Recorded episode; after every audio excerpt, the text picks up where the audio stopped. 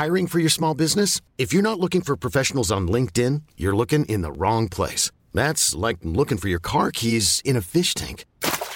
LinkedIn helps you hire professionals you can't find anywhere else, even those who aren't actively searching for a new job but might be open to the perfect role. In a given month, over 70% of LinkedIn users don't even visit other leading job sites. So start looking in the right place. With LinkedIn, you can hire professionals like a professional. Post your free job on linkedin.com slash achieve today. There's never been a faster or easier way to start your weight loss journey than with PlushCare. PlushCare accepts most insurance plans and gives you online access to board-certified physicians who can prescribe FDA-approved weight loss medications like Wigovi and Zepbound for those who qualify. Take charge of your health and speak with a board-certified physician about a weight loss plan that's right for you. Get started today at plushcare.com slash weight loss. That's plushcare.com slash weight loss.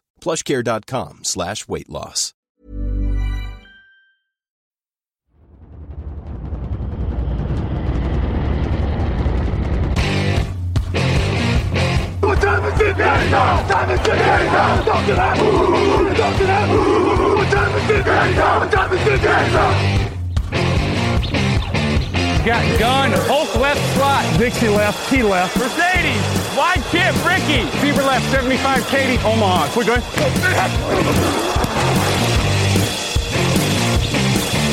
Last play of the game. Who's going to win it? Luck rolling out to the right. Dumps it up to Donnie Avery. Good! Goal line! Touchdown! Touchdown! Touchdown! Touchdown! Bonjour à tous, bienvenue pour un nouvel épisode podcast sur Touchdown Actu. On va parler draft, vous en avez l'habitude, maintenant c'est deux fois par semaine. On a parlé des, des edge rushers euh, il y a deux jours maintenant.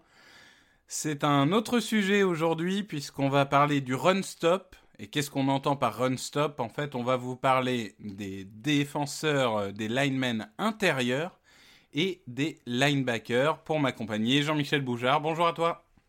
Eh, salut, ça va Victor? Et ça va, ça va. On a un gros programme. On a beaucoup de noms là.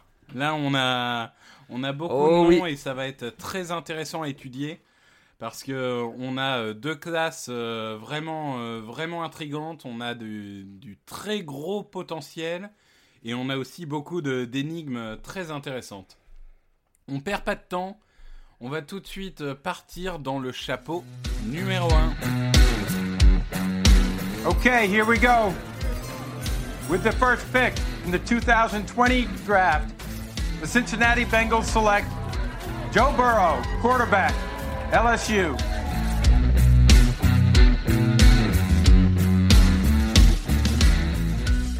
Le chapeau numéro 1, avec des noms que vous connaissez si vous écoutez nos podcasts, parce qu'on a parlé de, ces quatre joueurs euh, un peu plus en détail dans, dans les podcasts dédiés. On a trois linebackers. Micah Parsons de Penn State, 1m90, 111 kg. Jeremiah Owuzu Koramoa, Notre-Dame, 1m85, 97 kg. Zaven Collins, Tulsa, 1m93, 117 kg. Et Christian Barmore, Alabama, 1m96 et 140 kg.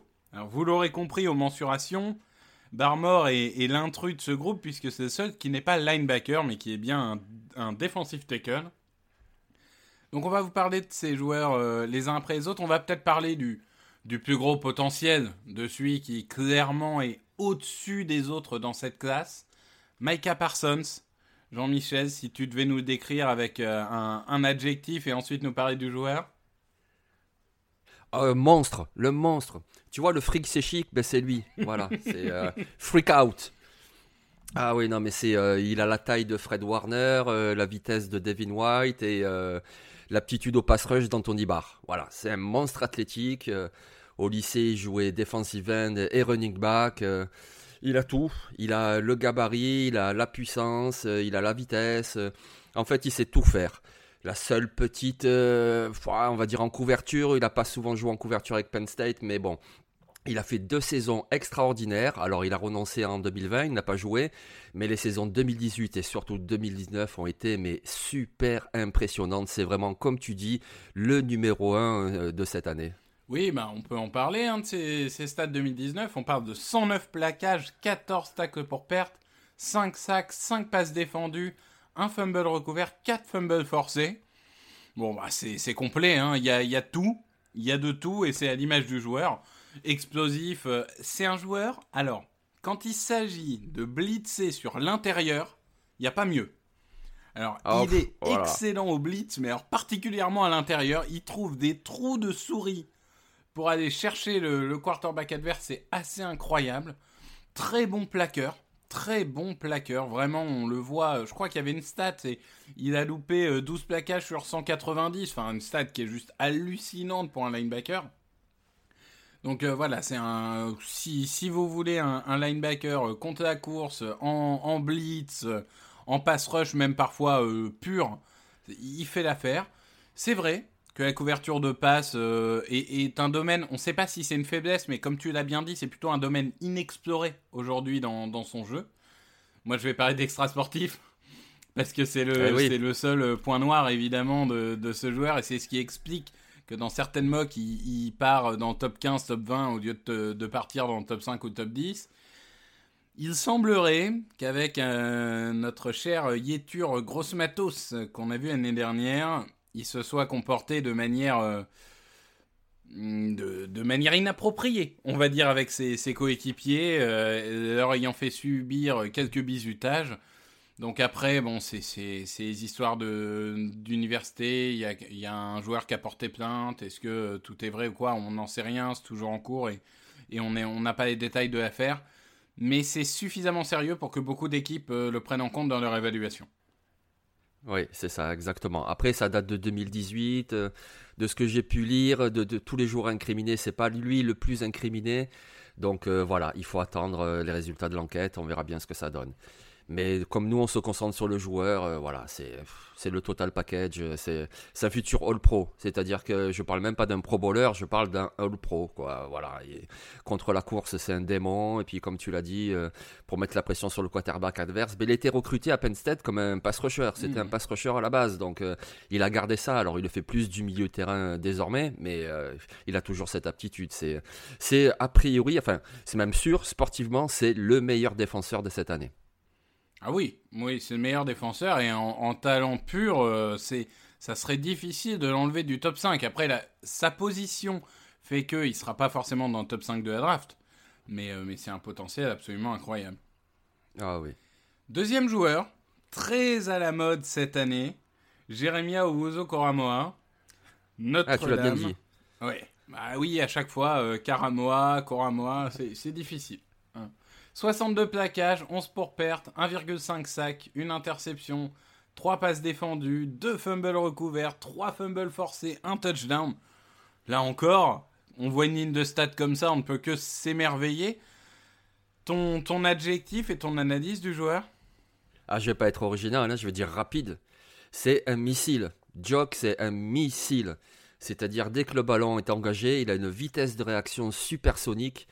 Il est également extrêmement rapide pour aller d'un côté à l'autre, pour chasser un running back, ou alors pour contourner, pour faire des changements de direction. Euh, il est bon en couverture, il a fait deux saisons extraordinaires avec Notre-Dame. Voilà, c'est un missile, une grosse, grosse, grosse vitesse.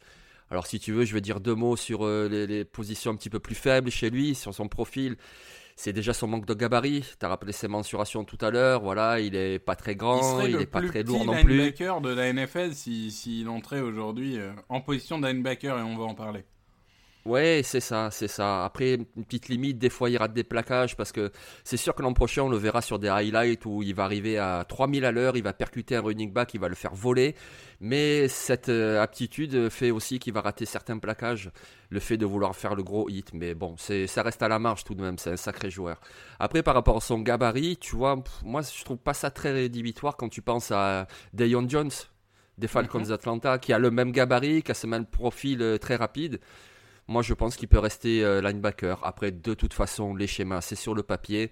Il sera sur le terrain, que ce soit euh, un linebacker pur ou un hybride safety linebacker, euh, il trouvera sa place. hein. Oui, moi, c'est vrai que c'est, ça fait partie de ces joueurs hybrides, linebacker, safety, un peu comme il y avait, même c'est pas exactement le même joueur, mais Isaiah Simmons l'année dernière, qui, est, qui, est- ces joueurs, qui sont ces joueurs un peu hybrides polyvalents. Mais en effet, il y a beaucoup de systèmes où tu as des joueurs qui sont safety ou linebacker sur le papier, mais qui font un peu des deux. Je vais prendre l'exemple de Malcolm Jenkins, que ce soit aux Eagles ou aux Saints.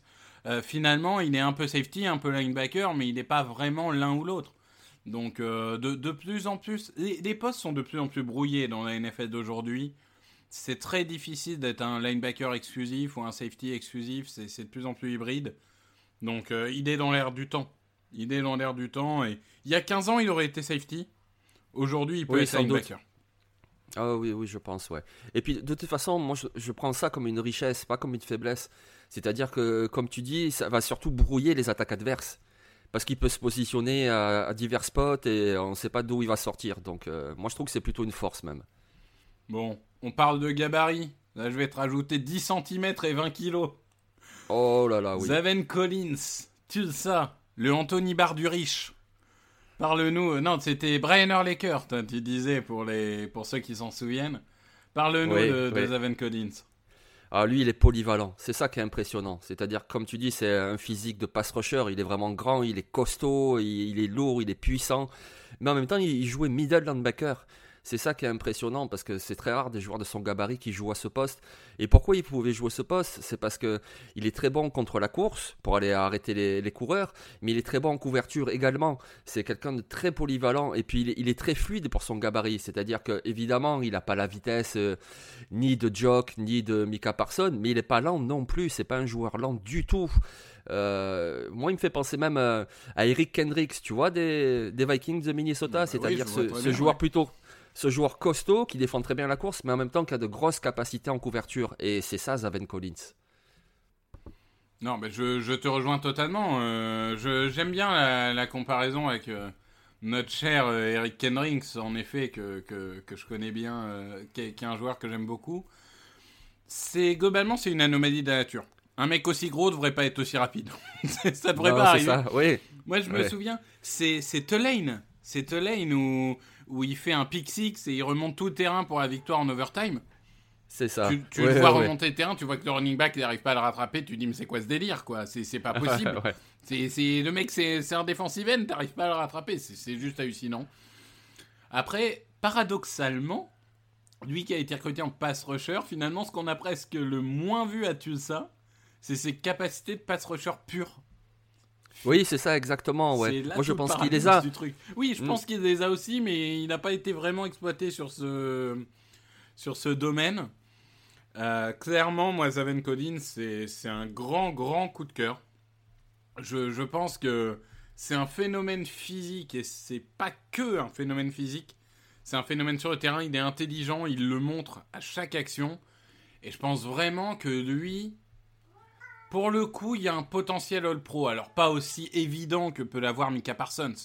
On n'est pas, euh, on n'est pas sur un joueur aussi accompli. Et puis, malgré tout, il n'est pas dans une conférence euh, extraordinaire. Il n'a pas affronté euh, les, meilleures équipes du pays. Mais il y a quand même un truc, quoi. C'est vraiment une anomalie, ce joueur. Et, quand je vois une anomalie pareille, moi, ça me, donne envie. Je, je dois avouer que c'est un joueur qui, qui m'impressionne. Je je sais pas quoi faire. Je, je sais pas quelle peut être la limite de ce joueur. À chaque fois que je regarde, je me dis, il, va être encore meilleur que je pense. Donc, euh, c'est une vraie énigme. Ah oui, mais tu vois, il te fait envie, mais je pense qu'il fait envie aussi à beaucoup de coordinateurs défensifs. hein. Avec son gabarit, avec euh, sa polyvalence, euh, il peut faire vraiment beaucoup de choses. Ah ouais, ouais, ouais. Il, a- il trouvera vraiment une place en NFL. On va en entendre parler dessus là. Retenez son nom, Zaven Collins. Et avant de, de passer sur Christian Barmore, dont je disais qu'il est le seul défensif tackle de chapeau 1, si tu dois euh, classer ces trois-là, 1, 2, Ouais. 3, c'est dans quel ordre? Ah, bon, personne numéro 1. Là, il n'y a pas de doute, c'est personne numéro 1. D'accord. Ensuite, ça dépend vraiment de ce dont tu as besoin en fait. Entre euh, Koramoa qui est très rapide, qui va vraiment chasser les coureurs euh, sur toute la largeur du terrain, ou Collins qui peut faire euh, diverses choses avec euh, du gabarit et de la couverture, parce qu'on le voit, la couverture c'est très important, notamment sur les tight ends. Donc ça, dépend vraiment de ton système. Mais bon, allez, tu me demandes mon choix à moi, je dirais Parson 1, Jock en 2 et Collins en 3. Ouais, moi j'ai plutôt, j'ai plutôt Collins en deux, mais en effet, ça dépend de, de qui t'affronte. Mais si tu dois affronter George Kittle deux fois par an, t'es content, Ouais. content d'avoir Zaven Collins. Je veux pas donner des, des idées à certains, hein, mais euh, Coco et Cardinals, euh, je, je pense que hum, ça peut être une bonne idée. Donc notre quatrième larron, Christian Barmore, Alabama, 1m96, 140 kg, 37 plaquages, 9,5 pour perte, 8 sacs, ce qui est beaucoup pour un defensive tackle, 3 passes défendues, 3 fumbles forcés. Euh, je te laisse nous en parler avec un petit adjectif. Je sais que tu, tu aimerais bien le, le voir débarquer euh, du côté de Vegas éventuellement. C'est un joueur qui te fait envie, ça. Ah oui, oui, oui, oui. Il me fait vraiment envie pour, euh, pour les Raiders, oui. Parce qu'il est puissant. C'est vraiment la première chose qui, qui, me sort pour moi quand je vois Christian Barmore. Il est très puissant. Et il est très puissant dans n'importe quel alignement. C'est-à-dire qu'il peut être en obstacle, il peut être un petit peu décalé au niveau du guard. Il est vraiment très puissant. Il t'apporte sur euh, le run stop, évidemment. Il sait mettre la pression, tu l'as rappelé. C'est, vraiment un, gros total de sac pour un joueur intérieur, tu vois. Et c'est pas comme s'il avait bénéficié d'avoir de super pass rushers à Alabama. Il y a bien le jeune Anderson, mais c'est pas leur meilleure classe cette année. C'est vraiment Barmore qui a apporté la pression. C'est, c'est incroyable. En plus, il est très vif pour son gabarit c'est pas seulement un obstacle qui va être lourd au milieu pour euh, stopper les, brèches de course. Il, est vraiment très vif dans ses mouvements.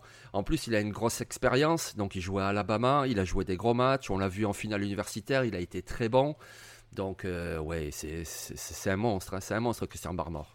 Oui, c'est vrai. Alors, Nostacle, Nostacle plutôt 4-3, on est d'accord? Oui, plutôt dans une 4-3, oui. C'est vrai qu'au niveau universitaire, il pouvait le faire dans une 3-4, mais euh, bon. Moi, je vois mieux en, en 4-3, mais c'est un point que tu as dit qui est très important, c'est que Barmore, contre les petites équipes, tu as l'impression qu'il n'a pas envie de se fouler. Il montre pas grand-chose. Mais alors, dès qu'il y a de la pression, dès que c'est du gros match, dès que c'est de la grosse université en face, là, il y va, et quand il y va, il y va fort, quoi. C'est c'est vraiment un joueur qui fonctionne... Euh, au, à la motivation. Bon, j'espère qu'en NFL, ça lui suffira comme motivation, hein, quand même. Euh, en effet, c'est un, c'est un joueur qui a pas un nombre de matchs énorme en tant qu'expérience, mais quand tu joues à Alabama, les matchs comptent double. Euh, et, quand, quand, en effet il était le leader de cette defensive line qui, qui n'était pas paradoxalement euh, la force cette année de Alabama, bon ça reste, ça reste un très bon niveau mais on se comprend. Non, il est, il est incroyablement agile pour son gabarit. Euh, tu, tu l'as dit, hein, c'est vraiment, c'est un vrai pass rusher de l'intérieur. C'est ah vraiment ce genre de joueur. C'est pas seulement qu'il va être disruptif, on en aura d'autres qui sont disruptifs euh, après. Lui, il sera vraiment efficace et capable de faire des saisons à 10 sacs. Euh, alors, peut-être pas des one, hein, évidemment, mais des saisons à 10 sacs, c'est pas si courant chez les defensive tackles on met de côté l'anomalie à Donald, mais ça, euh, de toute façon, euh, si on met Aaron Donald dans les stats, ça fausse toutes les stats de la Terre. Euh, donc oui, c'est un joueur qui est vraiment intrigant. Suis assez d'accord avec ça et, je pense que on, va, on va le voir et on va, on va vraiment apprécier. Et je suis d'accord, les Riders, ce serait vraiment un super fit. Ah oui, ça nous irait très bien. Et pourquoi il est dans le chapeau 1 C'est parce que c'est vraiment un joueur pour les trois tentatives. Euh, parce qu'il y en a d'autres qui sont talentueux, des defensive tackles dans cette classe, mais euh, soit c'est vraiment des run-stop et donc c'est plutôt pour les deux premières, soit c'est plutôt euh, des gars agiles, on va en parler, c'est plus pour le, troisième. Lui, c'est vraiment pour les trois. Les trois, il est là. Oui, et puis c'est pas pour rien que qu'on en a qu'un seul en chapeau 1. En fait, c'est une classe très intrigante, très homogène, mais il n'y a, y a pas la tête d'affiche, il n'y a pas le Derrick Brown où tout le monde dit waouh, quel monstre absolu. Et du coup, Barmore, comme il est quand même meilleur que les autres, euh, en tout cas, sur le papier, euh, forcément, il est, euh, il est celui qui est le plus exposé. Le chapeau 2. Le chapeau 2, là, on n'a que du defensive tackle. On vous prévient tout de suite. On, vous a fait un quatuor gagnant. Le premier, c'est Levi Onwuzurike de Washington, 1m90 et 130 kg. Le deuxième, c'est Davion Nixon de Iowa, 1m90 et 138 kg. Le troisième, c'est Tommy Togai de Ohio State, 1m88 et 136 kg. Et le quatrième, c'est Jay Tufele, USC, 1m90 et 138 kg. Donc on a quand même, à, quelques kilos près, je dirais Levi est un tout petit peu plus léger que les autres, mais on a quand même quatre gabarits qui sont assez comparables. Et pourtant, ils sont pas forcément utilisés de la même manière, ils n'utilisent pas forcément leur corps de la même manière. Donc si on va sur le premier, Levi Onwuzuriki. On vous parlait de Washington il y a deux jours. On vous disait que les prodés seraient intéressants. Bah, ça va être intéressant. Il n'a pas joué en 2020. En 2019, c'est 45 plaquages, 6 plaquages pour perte et 2 sacs. Un adjectif pour le définir et qu'est-ce qui te plaît chez ce joueur dont je crois que tu l'as en haute estime? Oh oui, oui, oui. Explosif, c'est un joueur explosif, explosif. Tu vois, tu viens de donner ses sacs, euh, ses, ses stats. Deux sacs, ça reflète pas du tout euh, sa capacité. C'est vraiment quelqu'un qui est, euh, comme tu disais tout à l'heure, disruptif, vraiment sur la ligne d'engagement. euh, il va arriver euh, avec ses mouvements, avec sa fluidité, avec sa puissance, même s'il manque un tout petit peu de gabarit, il arrive vraiment à transpercer la ligne offensive et attaquer le quarterback. C'est vraiment quelqu'un que tu prends pour mettre la pression depuis l'intérieur. Et ça, on sait que c'est vraiment précieux. quoi. C'est un peu une sorte de Ed Oliver des Bills, c'est-à-dire voilà, attaquer la, poche, mettre la pression. Quelqu'un de très fluide, et de grand, avec une belle envergure. euh, c'est vraiment un beau prospect, un beau profil. Oui, je suis assez d'accord. Et puisqu'on a intitulé, euh, euh, même si c'est réducteur par rapport à l'analyse qu'on fait, mais puisqu'on a intitulé le- le- l'article Run Stop, en défense de course, il est très bon aussi. Parce que il est explosif, il a des bonnes mains, mais il est très réactif et plutôt bon en mobilité latérale. Après, je dirais que s'il faut se faire l'avocat du diable, il base son pass rush uniquement sur l'explosivité. Il n'a pas vraiment de deuxième mouvement, de, de contre-mouvement. Il va pas euh, sauter euh, dans un second temps euh, son, son joueur adverse. Donc bon, c'est pas rédhibitoire au poste défensif tackle, mais c'est à noter. Et je dirais que par contre, au niveau système, lui, il est vraiment. C'est un 3 technique euh, 4-3. Il peut pas jouer ailleurs, pour moi. Euh, ouais, ouais, je sais pas. Peut-être même dans une 3-4 en, défensive défensive end end, non Ouais, tu penses pas? Il a un peu ce gabarit là Il faut quand qu'il même. prenne un peu de kilos dans ce cas-là. Je... Ouais. Qui prennent 5-6 kilos et puis pourquoi pas, ouais. Ouais, moi, moi vraiment pour l'instant j'imagine en 4-3, mais en effet après des projections c'est toujours difficile. hein. parce qu'on Oui. on peut toujours projeter dans un système, mais même d'une 4-3 à une autre, d'une 3-4 à une autre, selon des schémas, tu n'auras pas besoin des mêmes joueurs. Donc euh, c'est vrai que c'est toujours un peu compliqué. C'est vrai, mais je comprends ce que tu dis. Tu le mets dans une 4-3 à côté de quelqu'un de plus massif, à côté d'un bon obstacle, tu vois, oui, effectivement. Ouais, c'est ça, le- euh, vraiment le, ouais. le, le 3 tech euh, pur. Euh, je, je ferai un, un article éventuellement sur les techniques pour que vous, vous sachiez ce qu'on veut dire par euh, un technique, trois techniques, cinq techniques. C'est par rapport au placement pré-snap. ça serait intéressant de, de faire un article là-dessus. Le deuxième profil, c'est ton chouchou. Et alors, il faut rendre hommage à, à Jean-Michel, Daniel Jeremiah France, qui, Ah. un mois avant le consensus, avait déjà ce joueur très haut. C'est Davion Nixon de Iowa. Ah ouais, ah ouais, j'aime beaucoup. Donc ouais. 45 plaquages, 13,5 pour perte, 5,5 sacs, une interception, un fumble forcé, un touchdown. Donc là encore, on est sur des très belles lignes de stats. Explique-nous pourquoi euh, tu, tu as comme chouchou Davion Nixon.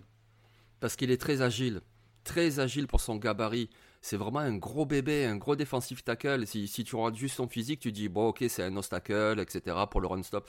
Mais pas que, il est super agile, il est très athlétique. euh, C'est, euh, en plus, c'est c'est un joueur qui a vraiment un caractère incroyable parce que pour des raisons académiques, il n'a pas pu intégrer l'université tout de suite, donc il est passé par le junior collège. Il a dominé le junior collège pendant deux saisons.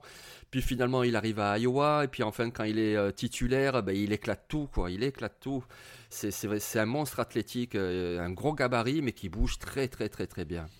Oui, et il manque de constance quand même. Moi, c'est le seul Oui. truc, il est frustrant. Il est talentueux mais frustrant. C'est parfois il déconnecte. Les, les fils se déconnectent et il est plus là.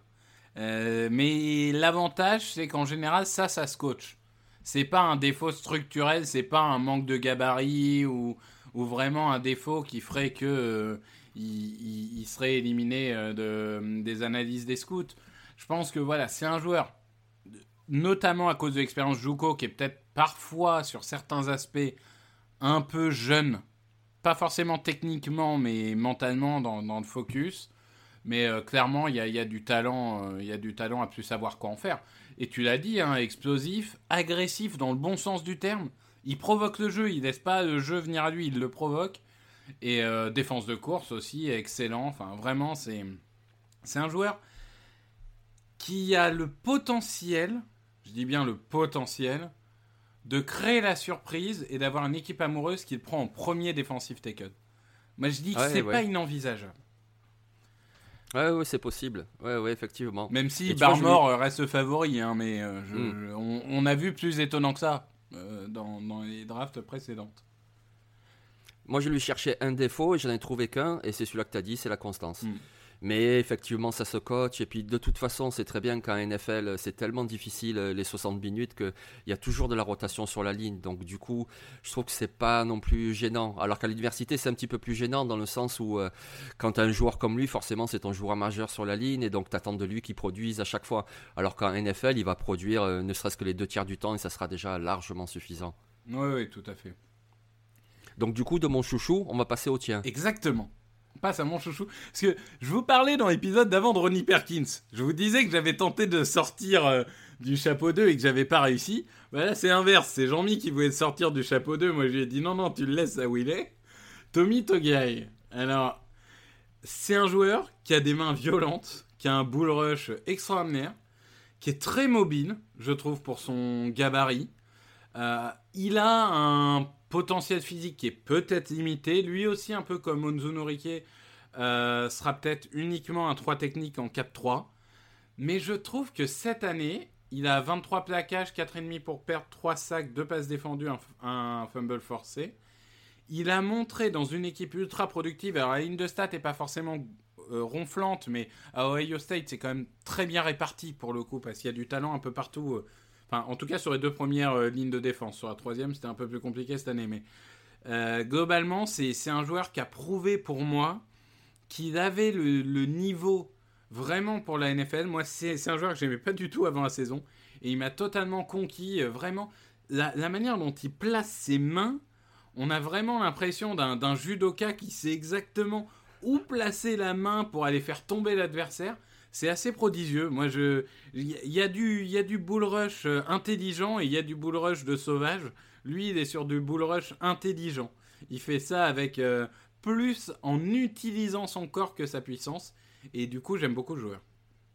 Ouais, ouais, mais tu peux. Hein, euh, je voulais le lever, mais pas, pour le mettre très loin. Hein. C'est un bon joueur. C'est vrai que moi, il m'a surpris cette année.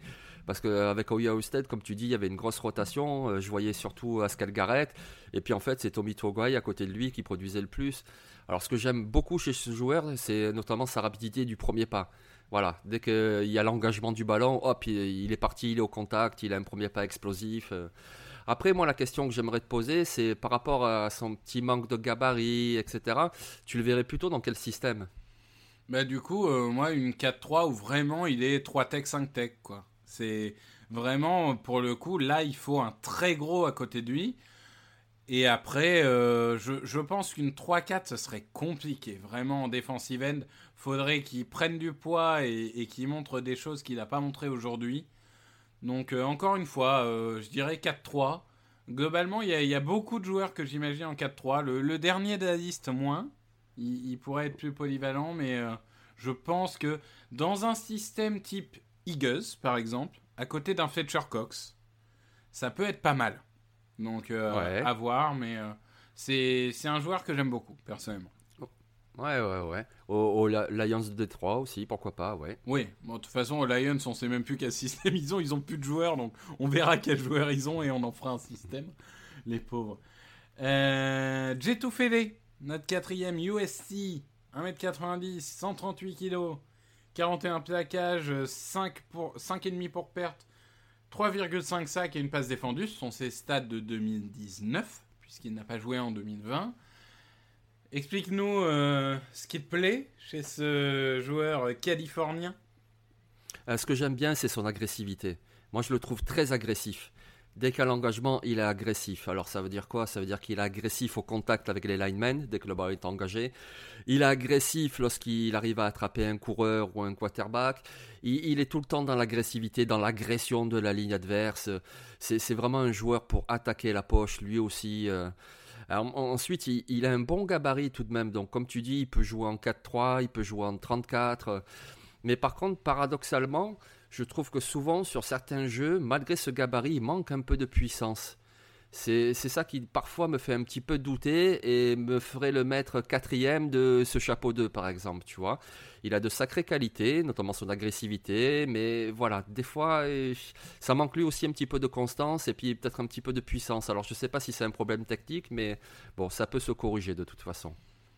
Ouais, moi, j'ai envie de dire que le principal problème que j'ai avec lui, c'est qu'il tombe quand même très souvent sur les fesses. Il a un petit problème d'équilibre. C'est un peu le, côté kid bullying.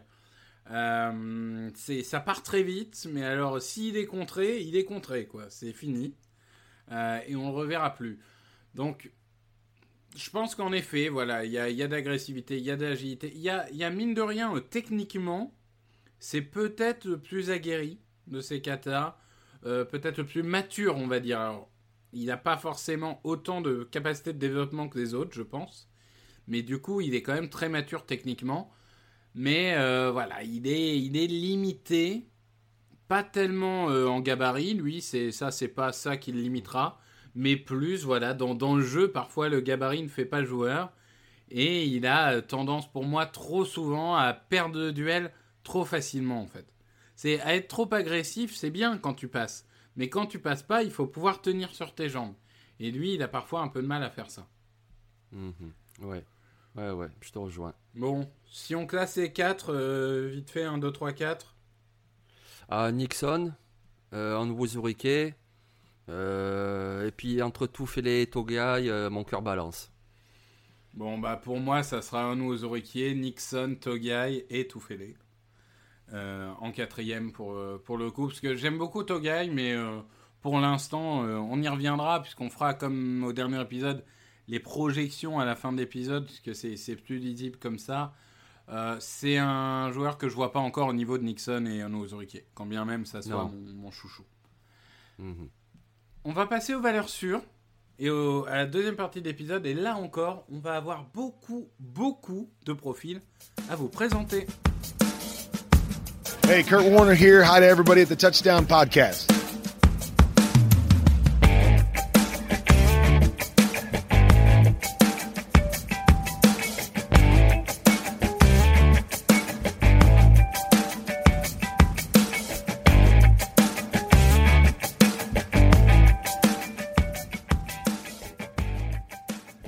Les valeurs sûres. Les valeurs sûres, j'ai envie de dire qu'il y en a un qui est peut-être la valeur sûre, en tout cas au poste de linebacker, c'est Nick Bolton, de Missouri, 1m83, 105 kg, 95 plaquages, 8 pour perte, 2 sacs, 5 passes défendues, un fumble euh, recouvert. C'est notre valeur sûre commune, hein, puisqu'après on en a pris une chacune, mais celui-là vraiment c'était oui. d'évidence. C'était soit le chapeau 2, soit la valeur sûre. Donc euh, je te laisse nous expliquer euh, ce qui plaît chez, chez Nick Bolton et éventuellement ses, ses limites également. Bah, c'est une machine à plaquer. C'est pour ça que c'est une valeur sûre. Tu vois, tu parlais de 95 plaquages en 2020. Many of us have those stubborn pounds that seem impossible to lose, no matter how good we eat or how hard we work out. My solution is PlushCare. PlushCare is a leading telehealth provider with doctors who are there for you day and night to partner with you in your weight loss journey. They can prescribe FDA-approved weight loss medications like Wagovi and Zepbound for those who qualify. Plus, they accept most insurance plans. To get started, visit plushcare.com slash weight loss. That's plushcare.com slash weight loss. I'm Sandra, and I'm just the professional your small business was looking for. But you didn't hire me because you didn't use LinkedIn jobs. LinkedIn has professionals you can't find anywhere else, including those who aren't actively looking for a new job, but might be open to the perfect role, like me. In a given month, over 70% of LinkedIn users don't visit other leading job sites. So if you're not looking on LinkedIn, you'll miss out on great candidates like Sandra. Start hiring professionals like a professional. Post your free job on linkedin.com slash achieve today. Il en a fait 103 en 2019. C'est vraiment une machine à plaquer. Alors lui, par contre, euh, quand tu veux courir contre lui, c'est très très difficile parce que il prend de bons angles, il, arrive comme un boulet de canon. Et puis euh, s'il faut se rediriger, il n'y a pas de souci. Alors c'est pas le plus athlétique, c'est pas le plus rapide non plus, mais par contre voilà, il a un instinct pour défendre la course. C'est incroyable. C'est vraiment la machine à plaquer. Alors ce sera peut-être pas dans un premier temps le linebacker pour les trois tentatives, mais sur les deux premières, ce sera un titulaire, j'ai aucun doute là-dessus. C'est vraiment la valeur sûre par excellence. Oui, moi c'est ça qui est frustrant avec ce joueur. Frustrant là pour le coup pour lui, pas pour nous. C'est que finalement ses imitations, il n'y peut rien quoi. Il n'a pas une vitesse euh, incroyable et il n'a pas une taille incroyable. Mais ça après tout, c'est imitation naturelle et il n'y peut rien. Par contre, sur ce qu'il peut travailler, c'est-à-dire son intelligence de jeu, sa polyvalence, sa qualité de plaquage, sa qualité de couverture, etc. il maximise son potentiel partout. Il est limité naturellement, ce qui fait qu'il sera pas un premier tour, ou en tout cas, euh, éventuellement, il pourrait craquer une fin de premier tour, on y reviendra, mais il, a ses limites euh, physiques, mais alors, sinon, c'est un joueur, intelligence énorme, bosseur, à mon avis, énorme. Pour arriver à ce niveau-là, il faut être un bosseur, donc c'est un profil qui va plaire. Et clairement, c'est la définition même de la valeur sûre. Je, pense que ça, m'étonnerait beaucoup qu'il soit pas titulaire pendant 10 ans en NFL. Euh, euh, à, différents postes, sûrement, euh, sûrement plutôt côté faible ou au milieu. Mais, mais bon, c'est un joueur qui, aura sa place. Il aura sa place, ça fait pas de doute. Ouais, ouais, exactement, exactement. Une autre valeur sûre au niveau des linebackers, c'est Jabril Cox de LSU. 1m93, 104 kg, 58 plaquages, 6,5 pour perte, 1 sac, 3 interceptions, 5 passes défendues, un fumble recouvert et un touchdown. Là, on est sur un joueur spécialisé, enfin spécialisé en tout cas, euh, qui, montre particulièrement ses talents en couverture de passe. Et ça, c'est intéressant parce que c'est finalement euh, euh, pas, pas toujours l'apanage de, l'intégralité des linebackers. Il est excellent en couverture de passe, il est rapide, il est explosif. En presse contre des tie il n'a pas peur. Il va au mastic, il défend son duel. Vraiment, j'adore ce joueur. Il faut qu'il progresse en plaquage ça c'est vrai. Et, du coup, en fait, euh, c'est toute la défense de course en soi qui pourrait être polie euh, chez ce joueur. Il y a, la vision, il y a le plaquage, il y a, tous ces domaines ultra importants en défense de course qui peuvent être améliorés. Mais globalement, tu, disais Nick Bolton pour les deux premières tentatives. Euh, Jabril Cox, la première année, à minima, tu utilises sur les troisièmes tentatives. Et après, s'il se développe, il pourrait même être utilisé sur les trois. Mais aujourd'hui, c'est un profil différent, c'est un profil atypique, et du coup, il va, il va plaire à de nombreuses équipes. Ah oui, c'est obligé, c'est obligé. Surtout qu'en plus, ce que j'aime beaucoup, et qui à mon avis les franchises aiment beaucoup aussi, c'est que c'est un joueur qui jouait donc au niveau FCS. C'est euh, en gros la deuxième division universitaire. À North Dakota. Voilà, c'est ça.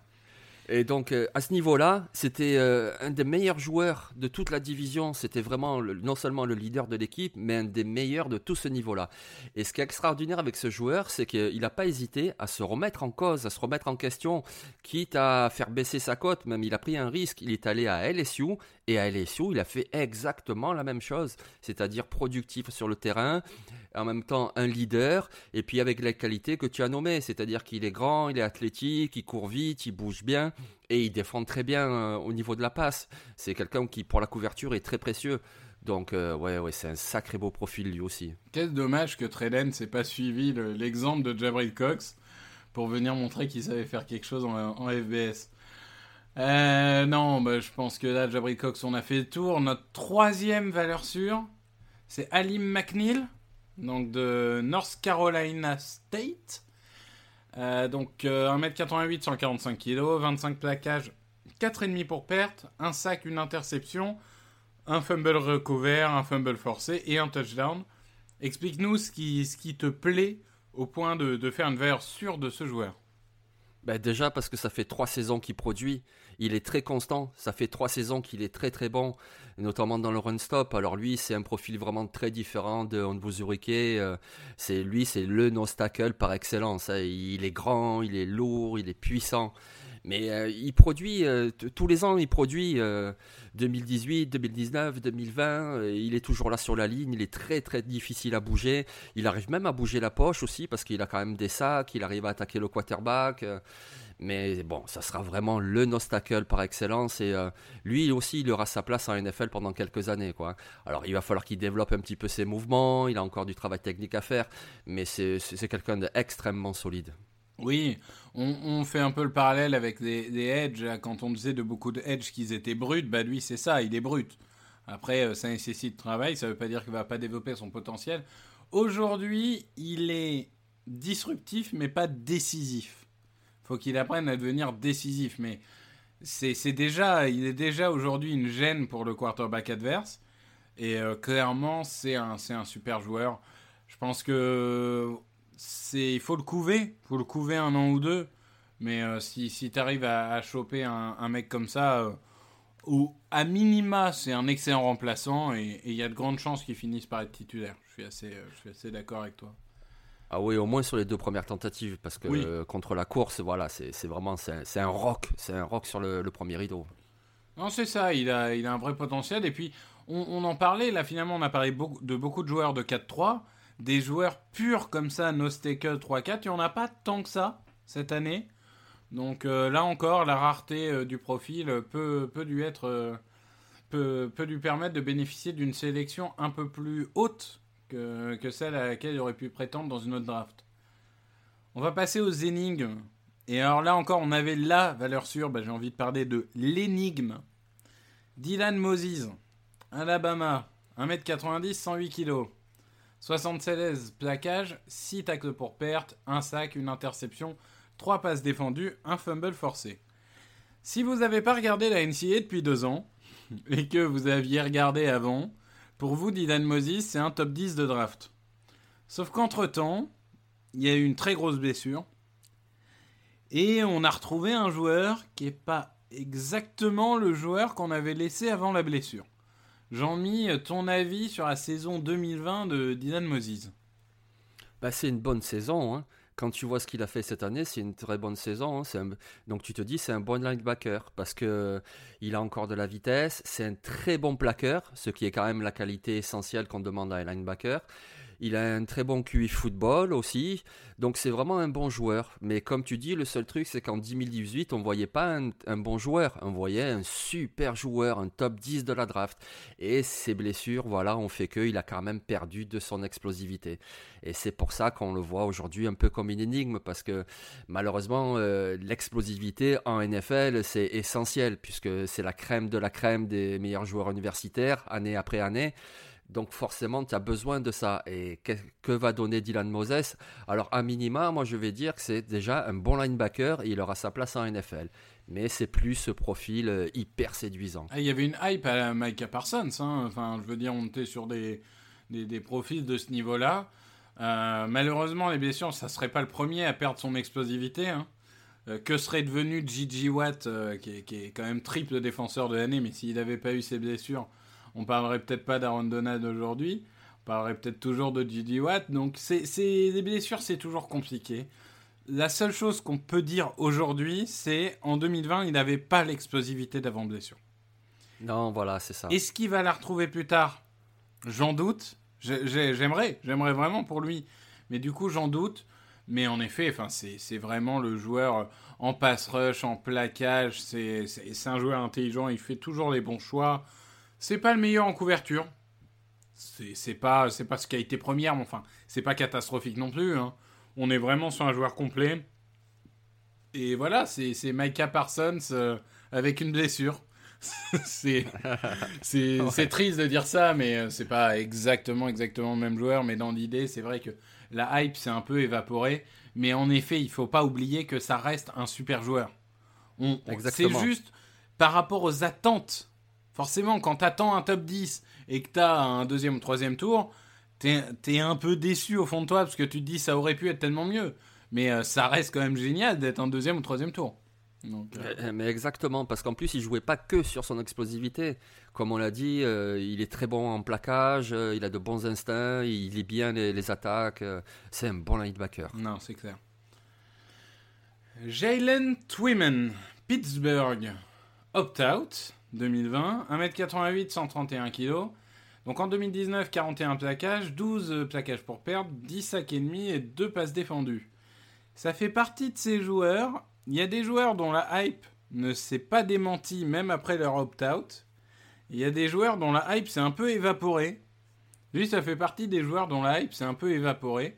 Euh, Rappelle-nous pourquoi euh, il est un, un bon joueur et dis-nous pourquoi c'est une énigme. Ben, un bon joueur parce que c'est sa capacité à attaquer la poche qui est incroyable, incroyable. Alors c'est sûr que le parallèle est facile vu qu'ils viennent de la même université, mais c'est vrai qu'il fait aussi penser à Aaron Donald. Alors toute proportion gardée évidemment, mais c'est ce type-là de joueur en défensif tackle.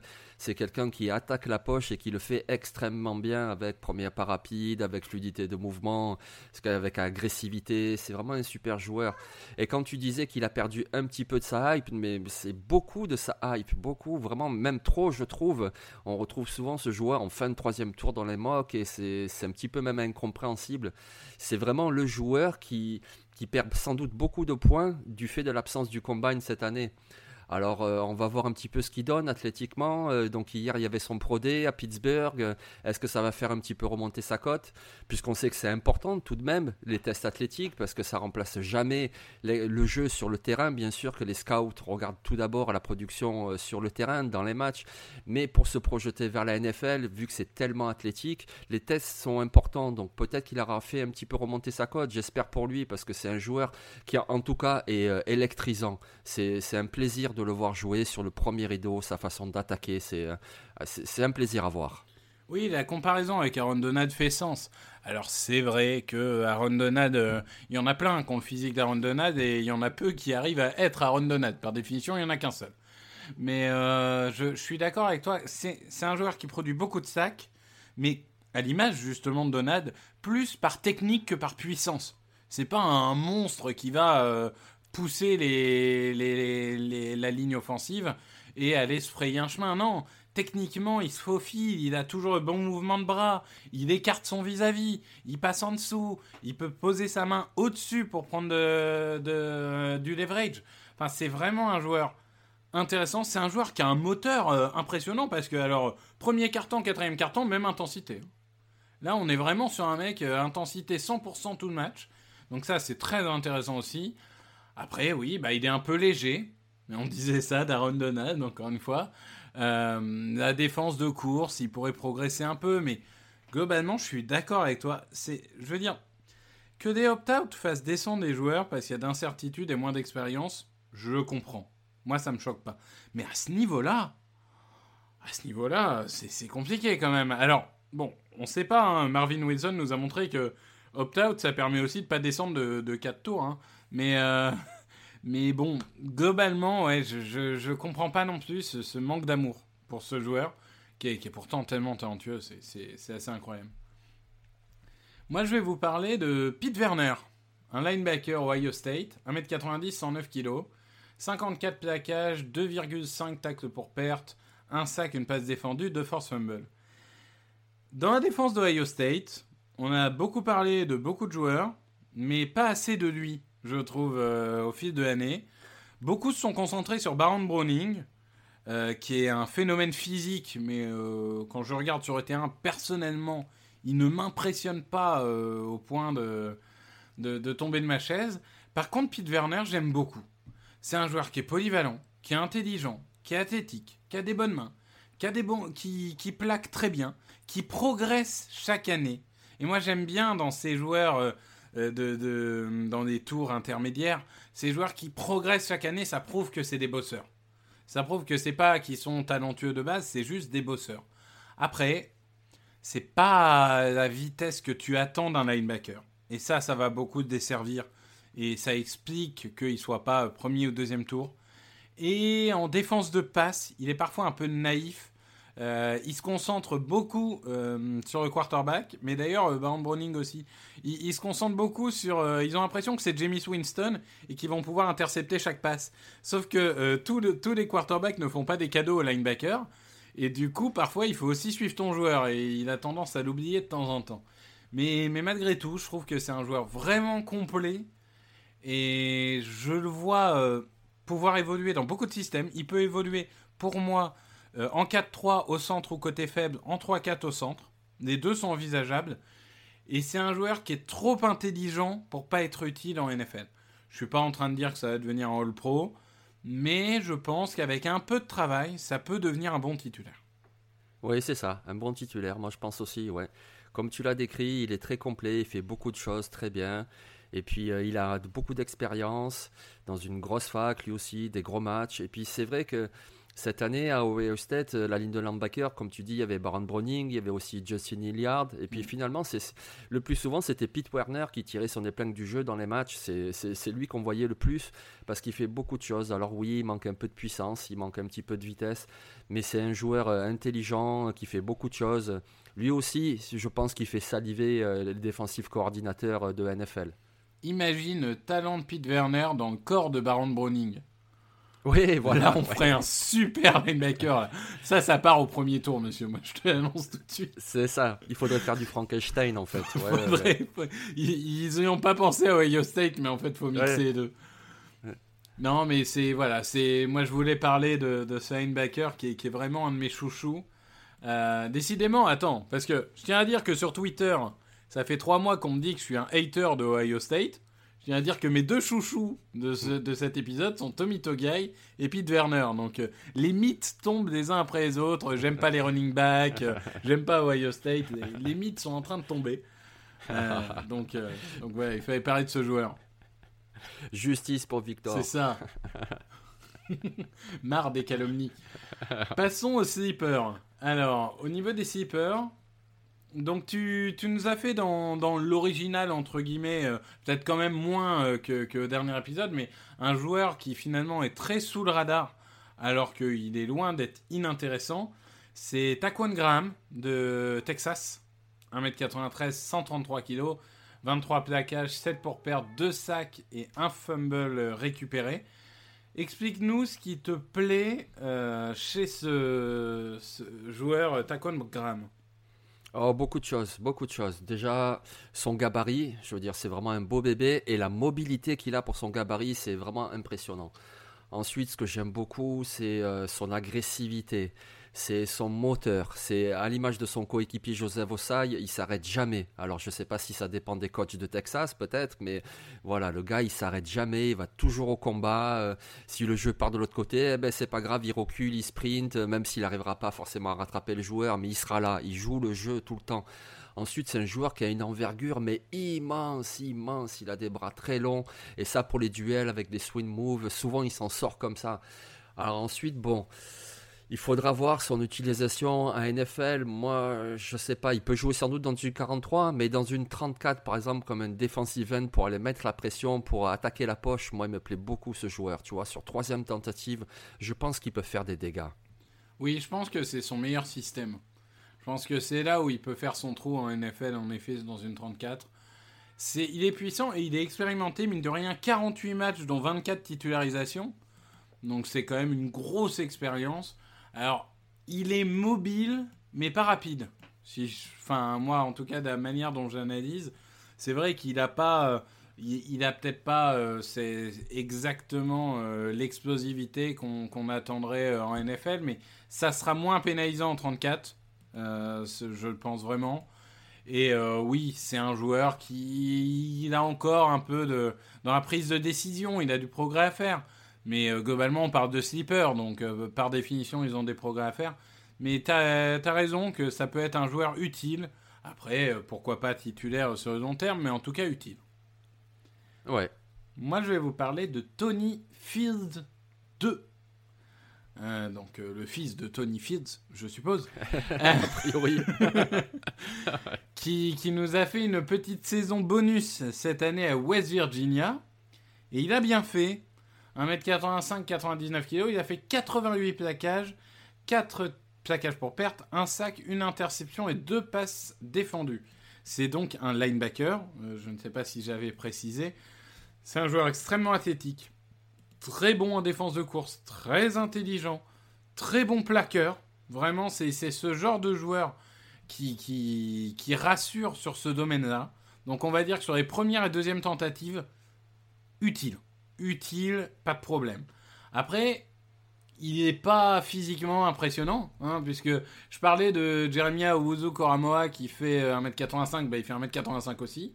Donc il a les mêmes euh, limitations euh, physiques. Il n'est pas beaucoup plus lourd, donc c'est vrai qu'il euh, n'a pas les dimensions d'un linebacker classique, on va dire. Et au niveau de la couverture de passe, c'est pas ça par contre. En troisième tentative, il y, a beaucoup à progresser.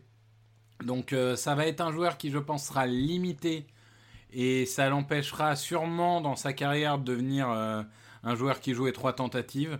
Mais sur les deux premières, il peut être, à mon avis, extrêmement utile. Et pour poursuivre le, le coureur, euh, il n'y a pas beaucoup mieux. Ouais, ouais, les deux premières tentatives et équipe spéciale aussi. Ah oui, oui, important oui. également. Tu as raison de préciser. Et tu vois, tu rappelais ces, euh, ces stats en plaquage. Moi, je vais vous donner carrément ces quatre années, puisque en 2017, il fait 104 plaquages. En 2018, 89. En 2019, 94. En 2020, en seulement 9 matchs, il en fait 88. C'est lui aussi une valeur sûre quelque part. C'est vraiment une machine à plaquer. Et puis, euh, ce que moi j'aime beaucoup et que je pense donc que les GM aimeront beaucoup aussi, c'est comme tu l'as dit, ce joueur vient d'Arizona. Donc, euh, dans la conférence Pac-12, il a fait 3 saisons là-bas à cette intersaison, on ne savait pas trop si la Pac-12 allait jouer, pas jouer. Donc lui, il s'est dit non, moi je veux jouer, donc je demande un transfert. Ce qui veut dire que le gars, il a tout de même transféré dans une autre conférence, une toute autre région des États-Unis. Et puis qu'est-ce qu'il a fait? Ben, Exactement la même chose. Il a continué à être une machine à plaquer. Ce qui veut dire quoi? Ce qui veut dire que quand il partira en NFL, il va donc là aussi sans doute changer de région, changer d'environnement, etc. Mais il a déjà montré qu'il est capable de s'adapter et de conserver sa production. Et ça, c'est très précieux. Alors oui, on parle d'un slipper, puisque voilà son gabarit, puisque la couverture, etc. Mais un 53 en NFL, c'est pas constitué que de joueurs du premier ou de deuxième tour. Tu as aussi besoin de, de, joueurs de devoir comme lui. Et il va trouver sa place à NFL parce qu'il donne quand même beaucoup d'assurance. C'est un très bon choix au niveau des slippers, Tony Fields. Ah, c'est marrant, c'est mon slipper et, et c'est toi qui en fais la plus belle description. Ah, je suis jaloux là, je suis jaloux, je vous le dis. C'est, c'est non, rien à rajouter. Euh, on, on, arrête là-dessus, c'est fini. Merci, au revoir. non, non, restez, restez, restez. On va parler des tours de draft. Donc comme au, comme au dernier épisode, on va, on va descendre euh, tous les noms qu'on a donnés. Et euh, bon, tu vas nous donner ton estimation et si, si jamais j'ai des différences, je, je, te dirai. Micah Parsons. Alors, top 10. Top 10. Alors, je dirais top 15 compte tenu de son extra sportif et, et, du fait que des gens vont se précipiter sur des quarterbacks et des offensive tackles. Euh, puisque Kansas City a prouvé que sans ligne offensive, c'est difficile de gagner un titre. Mais, euh, mais bon, niveau talent, par contre, euh, on, est, on est très très haut, ça c'est sûr. Jock, Jeremia Owuzu Koramoa. Pour moi, c'est une deuxième partie de premier tour. Voilà, alors ça peut partir euh, même euh, bah, voilà, au niveau des Raiders à 17, comme ça peut partir euh, un petit peu plus tard, ben, les Chiefs par exemple, qui ont besoin aussi de linebacker. Mais c'est une deuxième partie de premier tour. Je ne le vois pas aller au second. Je sais pas. En fait, le, le problème que j'ai pour lui et Collins, c'est que le, le, poste de linebacker comme le poste de safety est vraiment un poste qui est dégradé au niveau de sa valeur par rapport à d'autres. Et, et, parfois, ça fait. Et running back, c'est le même problème. Parfois, ça les fait descendre à des niveaux qui ne correspondent pas à leur valeur. Donc, en fait, pour lui et pour Zaven Collins, je dirais, moi, entre 15 et 40 pour prendre large. Mais ouais. parce qu'il y a toujours ce risque de un linebacker, un safety, un running back. Ouais, la, la, valeur de la position est pas énorme, on va attendre le second tour. Oui, c'est vrai, je te rejoins. Et puis c'est vrai qu'il y a une chose, on peut faire le parallèle entre linebacker et running back. Parce que c'est un parallèle qui fait que tous les ans, mais absolument tous les ans, sur ces deux positions, tu as énormément de joueurs qui sortent des rangs universitaires. Je ne dis pas que c'est les deux positions les plus faciles, mais c'est les deux positions où il y a toujours le plus de monde. Donc du coup, c'est vrai que les franchises peuvent aussi se permettre d'attendre, d'aller sur des positions où le talent est un petit peu plus rare, en se disant de toute façon, on trouvera un bon linebacker au deuxième ou au troisième tour. C'est vrai. Christian Barmore? Bah, pour moi, c'est un premier tour, Christian Barmore. Alors, euh, c'est vrai que ça ferait peut-être un poil haut, 17 les Raiders, même s'il y a un besoin, mais tu vois, par exemple, même 25 aux Jaguars, il aurait tout à fait sa place. Pour moi, c'est euh, une deuxième partie de premier tour, Christian Barmore. Oui, je pense que l'absence d'un autre euh, euh, intérieur euh, defensive line de talent fera que, que en effet, il, pa il, passera pas le premier tour. Je suis assez d'accord avec ça. Levi Onwuzurike. Je pense que c'est une première partie de deuxième tour. Voilà, parce qu'il a un petit peu des limites, comme on en a parlé, on va pas tout refaire, mais au niveau du gabarit, etc. Mais par contre, ce qu'il peut apporter au niveau du pass rush, je ne le vois pas passer, mettons, le pic 40. Je ne le vois pas dépasser ce pic-là. Oui, fin de premier tour, début de second, c'est ce que j'avais aussi. Alors c'est vrai que je, voyais euh, éventuellement les, Chiefs se positionner sur lui ou des choses comme ça, mais là, ils ont, ils ont peut-être d'autres priorités maintenant. Donc, euh, oui, début de deuxième tour, ça me va. Davion Nixon Bah, fin de premier tour et début deuxième aussi, ça dépend. Ouais, même un range, profil un peu même range que nous auriquiers globalement. Ça dépendra de ce que les gens veulent en fait. Ça dépendra du profil qu'ils veulent. Ouais, ouais. Tommy Togai Euh, un petit peu plus tard quand même. Moi, je trouve qu'il aurait vraiment de la valeur euh, au début du troisième tour. Après, c'est possible qu'il parte un petit peu avant, hein, mais début troisième tour, je trouve que ça serait un choix solide. Oui, bah Togai et Toufélé, moi je pense qu'ils valent un troisième tour. C'est pas inenvisageable qu'ils soient pris en début de deuxième, mais en fin de deuxième. Mais, euh, mais, mais troisième me paraît bien. Toufélé, tu l'as troisième tour aussi? Ouais, mais peut-être un poil avant, c'est possible aussi. Ouais, fin de deuxième tour. Du ouais. fait qu'il soit euh, le peut-être un profil euh, plus facile à identifier que Togai. Plus Oui, voilà, à exactement, dans un ouais. système. Hmm. Ouais. Niveau de valeur sur Nick Bolton. Euh, je le vois souvent en fin de premier tour, ça me paraît quand même un Ouais, poil peu avec haut. ses limites. Je suis Ouais. d'accord, on le voit tout Ouais. le temps dans les 30, 31, 32. Moi, moi je le vois deuxième tour. Enfin, Ouais, exactement, pareil aussi. Ouais. Super run stopper, mais quelques limites. Euh, Par contre, voilà, solide choix du deuxième tour. Jabril Cox. Euh, deuxième tour aussi. Après, si une équipe a vraiment besoin et veut de la couverture euh, sur le second rideau, c'est possible qu'il parte euh, en fin de premier, mais je pense que lui aussi c'est un deuxième tour. Mais je le vois pas partir plus bas par contre, parce que vraiment il a des qualités qui font que. Oui, je suis d'accord, deuxième tour. Alim McNeil. Euh, suivant les besoins d'une franchise, en fin de deuxième tour, ça peut le faire, mais sinon c'est quand même un troisième tour parce que c'est un obstacle. Et euh, alors il n'y en a pas beaucoup. Il y a lui, il y a Tyler Shelvin, il y a Marvin Wilson, mais ils sont quand même assez peu. Mais euh, ouais, je pense que quand même vu son profil, un troisième tour. Ouais, moi, j'avais mis deuxième partie de troisième tour. Donc, euh, Ouais. c'est, on- on n'est pas loin. Dylan Moses. Ça, c'est Ah, intéressant, Dylan Moses. hein. Ouais, ouais, ouais, ouais. Moi, ça m'étonnerait qu'il soit disponible au troisième. Moi, je le vois vraiment partir au deuxième, alors qu'on le voit souvent plus tard Mhm. dans quelques mocks. Mais bon, après les mocks, on sait ce que c'est aussi. Hein. C'est c'est très rarement juste. Moi, moi, pour moi, il a, il a, il a tout d'un deuxième tour. Hein. Parce que c'est comme tu dis, ce qui vraiment le dessert, c'est l'image qu'on avait de lui en 2018. Mais si tu regardes juste 2020, c'est linebacker du deuxième tour. hein. Si Nick Bolton est second tour, pour moi, il n'y a pas de raison que Dylan Moses ne soit pas, en fait. Ouais, ouais, c'est bien dit. Donc, euh, je, suis, je suis assez d'accord avec ça. Jalen Twyman, du coup, notre cher ami euh, Jalen qui, qui, qui descend, descend, descend, descend les mock drafts. Toi, tu le vois où Bah, moi, je pense qu'il va remonter tout simplement. hein. Ouais. Et alors, peut-être pas au premier tour, mais pour moi, c'est un second tour en puissance. hein. Et tu vois, on parlait de Barmore aux Raiders, par exemple. S'ils font l'impasse, qu'ils prennent un autre joueur, euh, Jalen Twinman au deuxième tour des Raiders, mais je suis quand même fou, moi. Non, je suis totalement d'accord. Moi, je pense que ça fait partie des joueurs. Ils peuvent pas rester aussi bas. Ils peuvent pas rester aussi bas, et je te dirais même que pour moi, c'est première partie de deuxième tour. Oui, c'est possible, parce que tu vois, c'est un podcast un petit peu sur le run-stop, mais euh, bon, on parle des défensifs tackles qui font aussi du pass rush. Bien sûr. Et lui, c'est sa qualité principale, le pass rush. Et c'est tellement précieux, le pass rush en NFL, que forcément, rien que pour ça, et, euh, non, c'est un deuxième tour. Je suis, je suis assez d'accord avec ça. Pete Werner, Werner, pardon. Ouais, ben voilà, c'est vraiment une énigme, lui. hein. C'est vraiment une énigme. Euh, Moi, je l'ai plutôt comme un quatrième tour. Moi, j'ai deuxième partie de troisième tour. Ouais, bah, on n'est pas loin, quoi. Donc, Ouais. euh, on est à peu Mhm. près là. Tony Fields, Ah, je pense que c'est un joueur du sixième. sixième? Ah, je verrais bien au cinquième quand même. Moi, je vois bien une équipe prendre le risque au cinquième. Mais bon, Euh, ça se défend. Il y a du monde quand même, tu vois, Ouais. comme on disait tout à l'heure, c'est homogène. monde, ouais.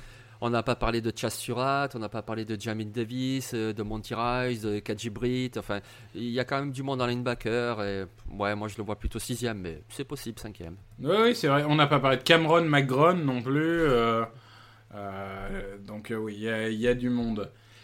Et du coup, il nous reste ton, ton cher ami Taquan Graham. Ouais, je pense que lui aussi c'est fin cinquième, euh, sixième tour. Ouais, je sixième tour, je suis assez d'accord. Ouais. Eh ben, on a fait le tour, mine de rien. Hein, quand même, euh, 4, 8, 11, 14, 16 joueurs. On vous a gâté Eh. quand même. hein. Et Et on a réussi, on a presque réussi à mettre tout ça en une heure. Ouais. Ce sera la faute des jingles. C'est ça qu'il Voilà. faudra se dire. Bon, ben Jean-Michel, merci beaucoup. On, on a fait un point très complet.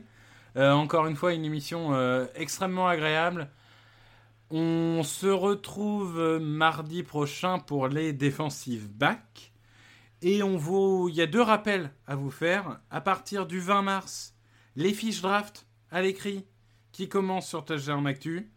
Et ensuite, euh, les, les 32 jours avant la draft, les capsules par équipe pour tout savoir des, choix à faire euh, équipe par équipe une fois que la free agency sera passée. Puisque là, on est dans la, dans les premiers jours de la free agency et ça signe de partout. Il va falloir analyser ça euh, un peu au calme.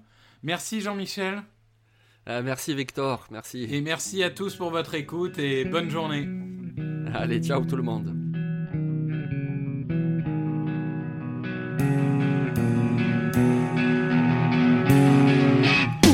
Les meilleures analyses, fromage et jeux de mots, tout sur le foutu est en TDAQ. Le mardi, le jeudi, tel gâteau risotto, les meilleures recettes en TDAQ. Fumble pour JJ Watt, Bismuth pour Marshall Lynch, Rocas Global Beckham, Tom Brady quarterback, calé sur le fauteuil, option Madame Irma, à la fin on compte les points et on finit en requin.